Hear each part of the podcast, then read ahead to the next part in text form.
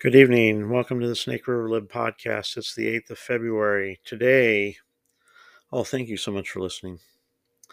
Today, the Supreme Court heard oral arguments in the case regarding Colorado taking President Trump off of the ballot uh, for the primary, uh, presumably for the general election as well. This case is very pertinent because, for actually a couple of reasons which are obvious, other states are considering doing the same thing. Based on their their theory on the 14th Amendment, um, Section 3, I believe it is, states that, that if you're guilty of insurrection, that you cannot be uh, serve as an officer of the United States government. Now, the problem with that is is that the 14th Amendment, uh, the section actually lists uh, examples. The president is not one of them. In fact, in the reading of the Constitution, um, the president is distinct from what are considered officers. Officers would be the president and vice president both, actually. And speaking as a former federal employee, I can tell you that uh, according to the, the Code of Conduct handbook, that by definition, the president and the vice president are not considered employees of the federal government. Everyone else is, but the president and vice president are not. So there's that distinction, which uh, surprisingly enough, even uh, Ketanji Brown, the uh, Biden appointed uh, justice, was very skeptical. We can hope that this ruling comes quickly and that it's a 9 0 ruling. Um, some legal people that I was listening to thought it would probably be 8 to 1. Sotomayor is probably going to go down with the ship as far as uh, trying to not give that majority. Now, a unanimous decision, of course, would put the court above. Well, if you know the, it should be above reproach politically. If all three liberal judges, which are as consistent as the sun rising in the morning, and yes, it does rise even on a cloudy day they consistently vote um, the party's position, but if they vote to the, put Trump back on the ballot, I don't think that you're going to get a lot of grief. You're going to have some, the squad and some others are going to complain about the court, blah, blah, blah. But it's going to be really hard for them to complain. It's really going to be hard for them to ke- question the authority of the court if it's a unanimous decision. I would even say if it's an eight to one, eight to one decision. Um, I that's where I'm sitting on that. There's another reason that is an issue. Let's say, for example, that that Colorado was to prevail. I don't see a snowball's chance in that happening, but let's say they do. Now you can say, well, Colorado was never going to go for Trump anyway. Well, let me tell you, uh, my friends, um, you know, the Electoral College, to get rid of the Electoral College requires constitutional amendment, which means either two thirds of both houses of Congress uh, vote to send it out to the states, and then 38 states support eliminating the Electoral College. Now, there is a movement, it's called the National Popular Vote Movement. And what it's doing is it's passing amendments to states' constitutions. And remember, this is very important. According to Article 2 of the Constitution, state legislatures determine how electors are selected.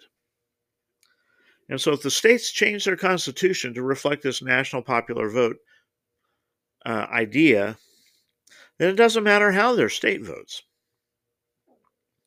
Let's take, for example, um, I'm trying to think of a, a, red state that might support something like this. Let's say Utah inconsequential, relatively speaking, I think five or six electoral votes. So Utah goes and passes a national popular vote. What it means is that the electoral votes for that state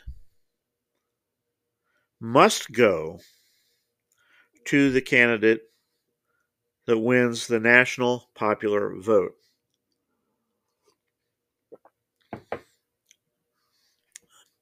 So it takes away essentially the electoral college because the states, um, but with, but without taking away the electoral college, it forces a state that has passed this to send its electoral votes to whoever wins the national vote total, not a national election. It's not a national election. You must understand that a presidential election is individual states determining how their electoral votes are going to be cast.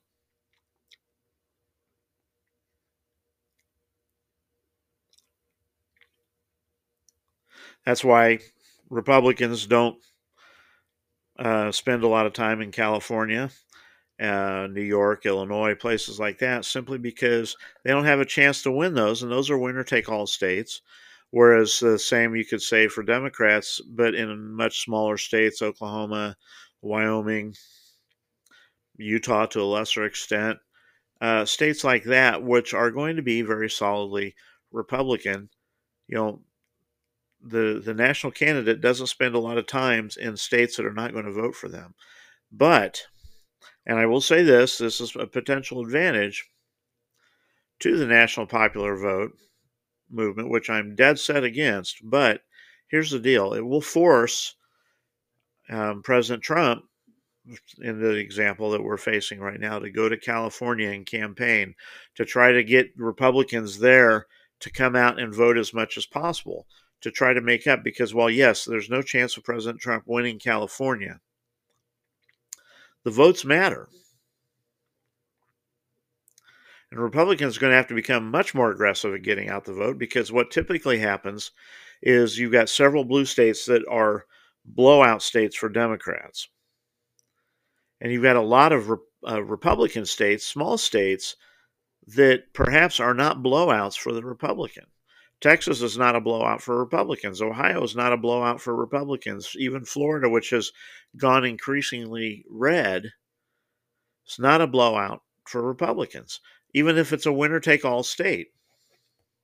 And so, you know, Democrats win California 60 30 or something like that, and Republicans only win Florida 55 to 45 or 55 40 or something like that that's a huge loss in the national popular vote column.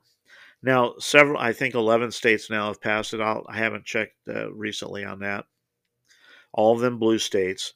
And they said that once the number of states, or once the number of electoral votes of the states that change their constitution this way hits 270, meaning they have enough electoral votes to win the presidency. This this clause goes into effect in their constitution, meaning that the votes in the state will go to whoever wins the overall total. The electoral votes will. That's why something what has been proposed in Colorado and Maine and Michigan and many other states is so critical Because if President Trump's not even on the ballot in a state like that, or say New York, you know, Trump's not going to win New York, not in a million years. But if, if he's not in the ballot in New York, that's millions of voters, millions of votes in the national total that will never happen. So all, all eyes are on the Supreme Court on this most uh, legal observers think that it was a really, really bad day for Joe Biden, but it's not the worst day for Joe Biden because the special counsel that was looking into Joe Biden's records, classified documents handling, came out. And let me drop this bombshell to you. I think that if Kamala Harris does not immediately call for uh, 25th Amendment hearings or take action based on the 25th Amendment, that that's an impeachable offense for the vice president. Why do I say that? The special counsel report on Biden's handling of classified documents said that it was willful mishandling. It's the same language used with President Donald Trump. Same language, by the way, used by uh, Comey with Hillary Clinton. So, but there's no indictments, and there won't be any indictments. There's two reasons why. One, which the special counsel office tried to downplay, but I think is really the more important of the two. Well, you can judge that in a minute. Is that the Department of Justice has a policy that they do not indict a sitting president. Now, I would think that if you come up with something like that is a really, really significant criminal charges, I think that they would probably make an exception for that. But what you have here, the special counsel is not going to indict, just like just like uh, Mueller really didn't have anything to indict Trump on on Russian collusion delusion. But yet, um, Smith, the special counsel overseeing Trump's document things, has indicted him, and there's trial for it. What's the difference? Well, here's one difference. The records found with Joe Biden go back to when he was a senator, which he was never, never authorized to have. And also to the time when he was vice president, which also he was never authorized to have. Also, they were found in his garage. They were found in the Penn Biden Center, or uh, at the the Penn Biden Center at the University of Pennsylvania, which is pretty much owned by the Chinese, the Communist Party, and in his garage. President Trump had lived in essentially as a gated facility, meaning that whoever came in and out was monitored and controlled. I mean, just as a private facility, but there's more than that 24 7 Secret Service protection, of which Vice President and then private citizen Biden never had.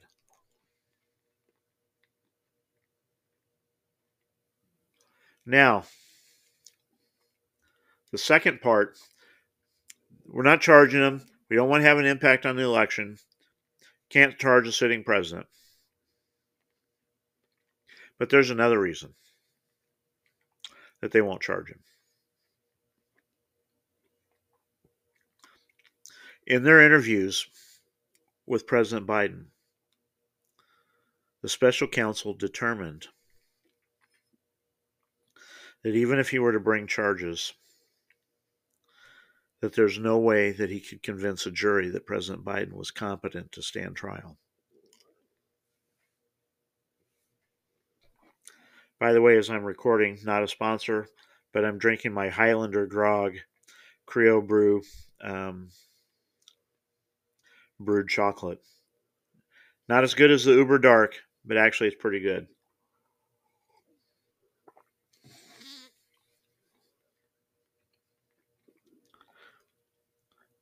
They could not convince a jury that President Biden's anything but a senile old man that forgets things. We've seen on we've seen him out recently talking about sitting down with Francois Mitterrand at a G7 meeting I'll have to check, but I don't even think the G7 was around when Mitterrand was uh, um, in charge of France. But I can tell you that Mitterrand died in in '96.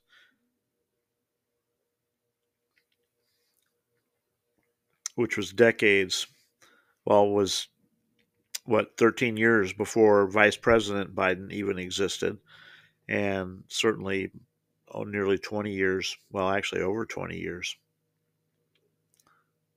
from President Biden. Helmut Kohl, Chancellor of Germany, another dead guy that President Biden's been hanging around with. Now, President Biden took a victory lap on the special counsel report, saying he's not going to be charged. they're trying to spin that as best as they can, but this is a disaster. And like I said, Kamala Harris, she can resurrect her her her career.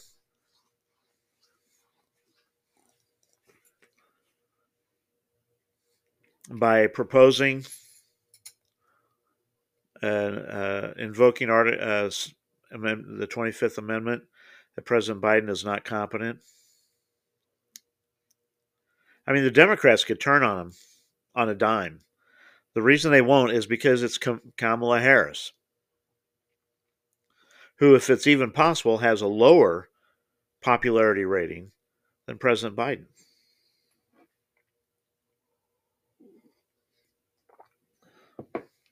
Now, there are many people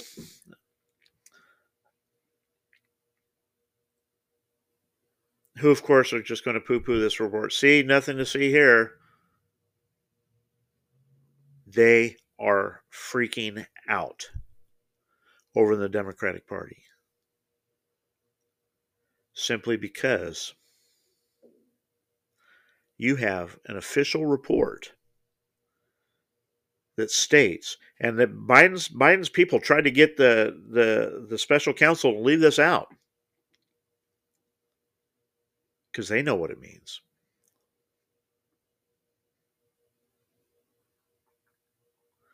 States that they could not get a jury to feel like President Biden was competent to stand trial. Actually, that's not technically it. They they could not get a jury to convict because he is a. Why would they not get him to kick? Because he's a senile old man that can't remember anything. Couldn't remember when he became vice president. Couldn't remember when he became president. These are things that have come out in the special counsel's report.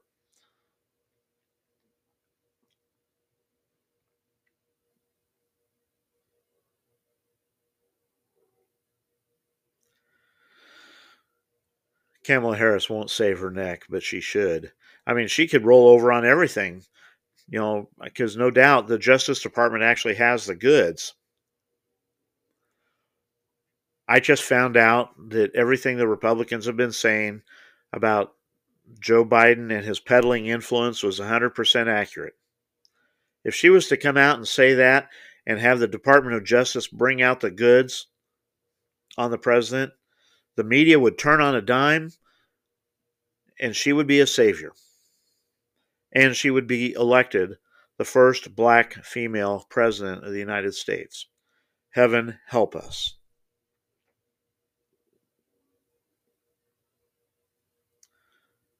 One last thing President Biden has said that, or they're saying that he's considering executive action, and that this executive action that they're planning has been in the in in the planning stages for months. Except for that was a Monday or Tuesday, President said he has no authority to act without Congress. That was a lie. It was a lie for them to say they've been working on this. They're scrambling now because immigration is killing the president. By the way, 17 illegals crossed the border in Texas where they've been having thousands.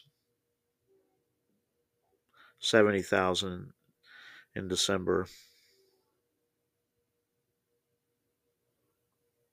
Double digits in January because Texas has taken over a big piece of uh, the border.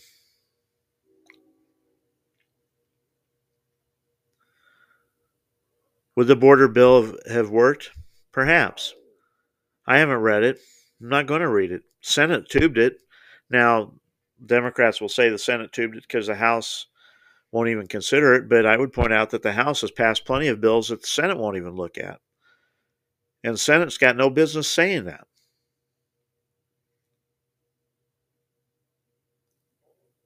Remember the days when they would have bills and they would have debates on the bills? They don't do that anymore. They go back into their little rooms, craft a bill together, throw it out there on the floor, expect people to vote for it, often without reading it. Our system is broken. And it's broken because we're not following the Constitution. It's the Snake River Lib. Watch with interest what's going on. It could get fun.